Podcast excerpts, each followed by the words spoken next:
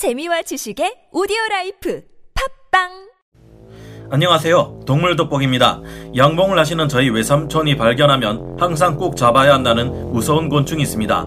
이 곤충의 독침에 쏘였던 저희 외삼촌은 상체의 절반이 심하게 부풀어 올라 생명을 잃을 위기를 넘겼던 적도 있는데요.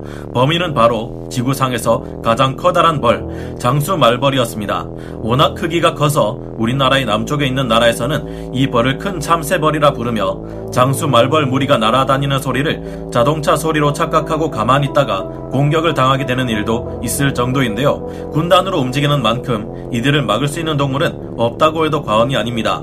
어쩌면 자연계에서 가장 무서운 존재라고도 할 수 있는 이 장수 말벌은 얼마나 무서운 동물일까요? 이들을 잡아먹는 천적은 없을까요? 이들을 퇴치하기 위한 방법은 무엇이 있으며 우리는 이들을 보면 살아남기 위해 어떻게 행동해야 하는 걸까요? 지금부터 알아보겠습니다. 전문가는 아니지만 해당 분야의 정보를 조사 정리했습니다. 본의 아니게 틀린 부분이 있을 수 있다는 점 양해해 주시면 감사하겠습니다. 장수 말벌은 세계에서 가장 큰 말벌이자 군단으로 움직이는 가장 위협적인 독충 중 하나입니다. 일단 크기부터가 일반 벌꿀이나 쌍살벌 같은 벌들과는 차원이 다른데요. 말벌 중에서도 가장 큰 장수 말벌은 몸 길이 3cm에서 4.5cm 정도의 여왕벌의 경우 5cm를 넘기기도 하는데요. 이렇게 이야기하면 그리 대단한지 느끼기 어렵지만 일단 벌들에 비해 압도적으로 큰 머리와 몸을 비교해보면 단번에 느낌이 옵니다. 확실하게 측정된 수치는 아니지만 우리나라 남쪽에 있는 나라에서는 7.6cm 크기의 압도적인 덩치를 가진 장수 말벌이 등장해 화제가 되기도 했는데요. 덩치가 크고 날개도 큰 만큼 날아다니는 소리부터가 꿀벌이나 호박벌과는 비교가 되지 않을 정도로 위협적입니다. 보통 세계에서 가장 큰 동물들 중에는 덩치는 큰데 성격은 온순한 동물들이 많은 편이지만 장수 말벌은 이야기가 다릅니다. 장수 말벌은 자타가 공인하는 자연계의 폭군이자 전쟁 광이라는 말이 자자할 정도로 성질이 매우 포악한 동물입니다. 직접적인 위협을 가하지 않아도 운 없게도 잘못 걸릴 경우 장수 말벌대에 무차별적인 공격을 당할 수 있기에 아주 조심해야 하는 무서운 곤충입니다. 장군 같은 말벌이라는 의미로 장수 말벌이라는 이름이 붙었는데요. 장수 말벌은 무시무시한 외모 이상으로 가공할 전투력을 가지고 있으며 집단으로 움직이기에 더욱 골치 아픈 동물입니다. 장수 말벌들은 군단 단위로 움직이는 동물인 만큼 공격받을 경우 몇 마리를 물리쳤다고 좋아하고 있을 게 아니라 곧 도착할 후속 타격대를 피하기 위해 얼른 그 자리를 벗어나야 합니다. 의외로 장수 말벌이 가진 독의 세기는 그다지 강하지는 않은 편이라고 하는데요. 하지만 장수 말벌은 독침을 한 번 쏘면 죽게 되는 꿀벌이나 쌍살벌과는 달리 장수 말벌은 독침을 여러 번 쏠 수 있기 때문에 매우 위험하며 한 번 독침을 쏠 때 독의 주입량이 엄청 납니다. 이 때문에 쇼크를 일으킬 수 있으며 여러 마리에게 쏠 경우 사람도 생명이 위험합니다. 이들의 독침은 고무장갑도 가뿐히 뚫을 수 있으며 꿀벌보다 훨씬 큰 독낭을 가지고 있어서 독 주입량이 꿀벌의 수십 배는 되는데요. 장수 말벌의 독에는 다른 꿀벌이나 말벌에게는 없는 신경독인 만다라 톡신이 들어있기 때문에 이 알러지가 있다면 과민 반응으로 생명이 위태로울 수 있습니다. 특히 목 윗부분의 경우 한 방이라도 쏘이면 어지간하면 죽는다는 말이 돌 정도로 위험합니다. 장수 말벌은 흥분하면 시속 40km의 속도로 쫓아오기 때문에 성인 남성의 달리기 속도로는 벗어나기 힘듭니다. 만약 우사인 볼트 못지않은 육상 선수라고 해도 젊은 장수 말벌의 경우 100km가 넘는 거리를 이동하는 어마어마한 지구력을 가지고 있기 때문에 벗어나기 어려우니 애초에 건드리지 않는 게 좋습니다.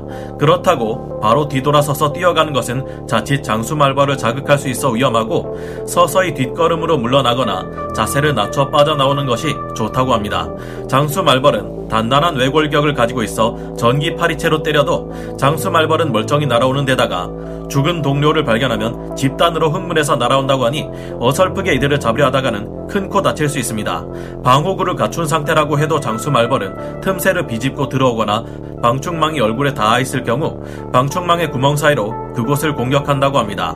심지어 독침을 쏘는 대신 꽁지에서 독을 내뿜어 눈을 공격하기도 하니 퇴치할 때는 보안경도 꼭 필요해 보입니다. 장수 말벌은 꿀벌의 천적이자 곤충계의 폭군이라 할 수 있습니다. 장수 말벌의 유충은 단백질이 가득한 고기 덩어리를 필요로 하는 반면 성충은 달콤한 액체를 섭취하는데요. 성충의 경우 허리가 가늘어서 고기를 삼켜 소화시키기가 어렵기 때문이라고 합니다. 유충에게 고기를 먹이고 꿀을 얻기 위해 장수 말벌의 일벌들은 다른 벌집을 공격해 초토화시키는 것으로 유명합니다. 장수 말벌은 한 마리만으로도 꿀벌 수십 마리에서 수백 마리를 저세상으로 보내버릴 수 있습니다. 다섯 마리에서 열 마리 정도로 편대를 이룬 사냥조가 출격할 경우 꿀벌의 벌집을 말 그대로 초토화시켜 버리는데요. 토종 꿀벌들은 이에 대항하기 위해 수많은 벌들이 장수 말벌에게 달라붙어 마찰을 일으키고 온도를 40도 이상까지 끌어올립니다. 그 열로 장수 말벌을 처치하기도 하는데요. 하지만 막상 이 공격을 했던 꿀벌들도 열의 타격을 받기 때문에 장수 말벌을 공격했던 꿀벌들은 일주일도 살지 못합니다. 장수 말벌 한 마리를 처치하기 위해서는 수많은 꿀벌이 목숨을 내놓을 수밖에 없는데 그나마도 어려운 일이라고 합니다. 오랫동안 장수 말벌과 부대끼며 살아온 우리나라의 토종 재래벌꿀들은 잘 훈련된 정예 군대와 같아서 단체로 장수 말벌에 맞설 수 있지만 양봉 꿀벌이나 외래 벌꿀들은 한 마리 한 마리 따로 덤비다가 모두가 탈탈 털려버린다고 합니다. 꿀벌 둥지에는 보통 1만 마리에서 3만 마리의 꿀벌이 사는데 장수말벌 10마리가 출격할 경우 이 모든 꿀벌이 전멸당한다고 합니다. 장수말벌들의 수장인 여왕벌이 알을 낳는 시기에는 더욱 많은 단백질과 꿀이 필요하기 때문에 이때는 더욱 위험한데요.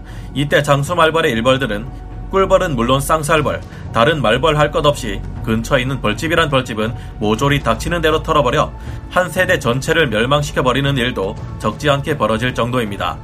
장수 말벌들은 다른 벌들의 벌집을 공격해 그들의 유충을 단백질 경단으로 만들어 장수 말벌 유충들에게 먹이로 가져다 줍니다. 그리고 다른 벌들이 모아놓은 꿀로는 장수 말벌 성충들을 위한 만찬을 벌이는데요. 이렇다 보니 저희 외삼촌처럼 양봉을 업으로 삼고 있는 분들에게 장수 말벌은 재앙이나 다름없습니다. 그렇게 양봉을 하시는 분들은 이 장수 말벌을 보이면 보이는 대로 모조리 퇴치하려고 하는 것인데요. 장수 말벌은 꿀벌만 공격하는 것이 아니라 다른 곤충들도 공격합니다. 보통 곤충계의 최상위 포식자로 불리는 왕사마귀도 장수 말벌의 주된 포식 대상 중 하나가 되어버리는데요. 장수 말벌은 몸을 비틀 수 있을 만큼 유연한 신체 구조를 가지고 있으며 사마귀보다 더 뛰어난 대응 능력을 가지고 있어서 상성상 사마귀보다 우월한 전투력을 가지는데요. 사마귀에게 접근한 장수 말벌은 사각지대를 노리며 사마귀의 약한 마디 부분을 강력하고 날카로운 턱으로 공격하거나 독침을 놓아버립니다. 사마귀가 앞발로 장수 말벌을 붙잡으려 하면 장수 말벌은 사마귀 앞발을 물어버릴 수 있기 때문에 사마귀는 뒷걸음치게 되는데요. 말벌 종류의 벌들은 후각으로 풀숲에 숨어있는 풀벌레들을 찾아서 잡아먹을 수 있다고 합니다. 장수 말벌은 거미줄에 걸려도 턱힘이 매우 강하기 때문에 우습게 거미줄을 끊고 달아나며 소형 말벌들을 사냥하는 장수 잠자리나 파리매도 잡아먹습니다. 장수 말벌들은 달콤한 액체를 먹기 때문에 참나무 수액이 나오는 곳에서 우세한 위치를 차지하고 있는데요. 수액이 많지 않을 경우 여기에 몰려드는 풍이나 꽃무지, 나비를 쫓아내며 튼튼한 갑옷과 무기로 무장한 사슴벌레까지도 공격합니다. 사슴벌레는 얇은 다리의 마디가 약점이라 이곳을 장수 말벌에게 공격당하면 더 이상 싸우지 않으려 한다고 하는데요. 물론 항상 그런 것은 아니라 사슴벌레가 흥분했을 때는 장수말벌도 조심해야 합니다. 이보다 더 강한 갑충인 장수풍뎅이는 장수말벌도 건드리기 어렵지만 여러 마리가 몰려오면 답이 없습니다.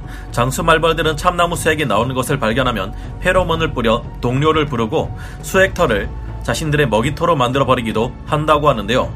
장수말벌은 우리나라를 포함해 중국, 대만, 일본, 인도네시아, 말레이시아, 태국, 미얀마, 베트남 등 동아시아 및 동남아시아에 넓게 분포하고 있습니다. 장수 말벌은 무적일 것만 같지만 오소리와 곰 같은 잡식성 포유류들에게는 어쩔 수 없이 잡아먹힌다고 합니다. 이들은 가죽이 두꺼워서 장수 말벌로서도 많지 않은 숫자로는 웬만해서는 피해를 주기 어렵다고 하는데요. 다 자란 두꺼비 또한 장수 말벌의 독에 내성을 가지고 있어서 독침을 쏘든 말든 신경 쓰지 않고 산채로 삼켜버린다고 합니다. 장수 말벌의 가장 이상적인 퇴치 방법은 무엇일까요? 여러모로 장수 말벌은 우리에게도 위협적인 곤충이라 주의가 요구되지 않을 수 없는데요. 검은색의 옷은 장수 말벌로 하여금 곰이나 오소리로 착각하게 만들어 공격받을 위험이 있다고 하니 산에 갈 때 검은색의 옷은 피해주는 것이 좋겠습니다. 우리 인간은 화염을 방사하는 방법 등으로 장수 말벌의 벌집을 제거하거나 119 호출을 받고 달려온 소방 공무원들이 불이나 고압 물줄기 등으로 장수 말벌의 벌집을 처리해주기도 하는데요. 장수 말벌을 퇴치할 때는 119를 부르는 것이 안전하지만 문제는 시골 지역의 경우 이런 신고가 너무 많이 들어온다는 것입니다. 제거 작업이 위험한 만큼 장수 말벌의 벌집을 제거하러 온 119 대원이 다시 119에 실려가는 사례도 있을 정도인데요. 불을 끌어가야 할 119에서 말벌 퇴치 때문에 더 큰 사고를 막지 못하는 일이 생겨서는 안 되겠다는 생각이 듭니다. 장수 말벌은 아이러니하게도 전우애와 조직력 때문에 여러 마리가 잡히기도 하는데요. 동료가 위기에 처할 경우 구출하러 후속 지원 부대가 도착합니다. 하지만 구해주러 왔다가 자기들도 끈끈이에 달라붙어 같이 죽게 되는데요. 파리 잡는 끈끈이로는 안 되고 장수 말벌용으로 나온 강력한 끈끈이나 쥐를 잡을 때 쓰는 끈끈이를 사용해야 한다고 합니다. 아니면 독을 넣은 고기를 말벌들이 가져가도록 유도해서 성충과 유충의 80%를 없애버리는 방법도 있다는데요. 이렇게 하면 남은 장수 말벌들은 오소리가 찾아와 끝장내 버린다고 합니다. 하지만 장수 말벌이 피해만 주는 동물이 아니라 성충이 같은 나비나 나방의 애벌레, 메뚜기, 파리, 바퀴벌레 등의 해충을 잡아먹어 그 개체수를 조절하기도 하는 만큼 과도한 퇴치로 이들을 멸종 직전으로 몰아가는 것은 그 나름대로 문제가 될 것 같습니다. 황소 개구리를 퇴치하는 데 있어 가장 큰 활약을 하는 것은 자연에 이미 존재하는 포식자들이었죠. 장수 말벌에 의한 지나친 피해를 막기 위해서는 오솔이나 곰, 떼까치, 직박구리, 두꺼비와 같은 동물들의 개체수를 유지하는 게 근본적인 대책이 되지 않을까 생각해 보게 되네요. 그럼 오늘 동물 돋보기 여기서 마치고요. 다음 시간에 다시 돌아오겠습니다. 감사합니다.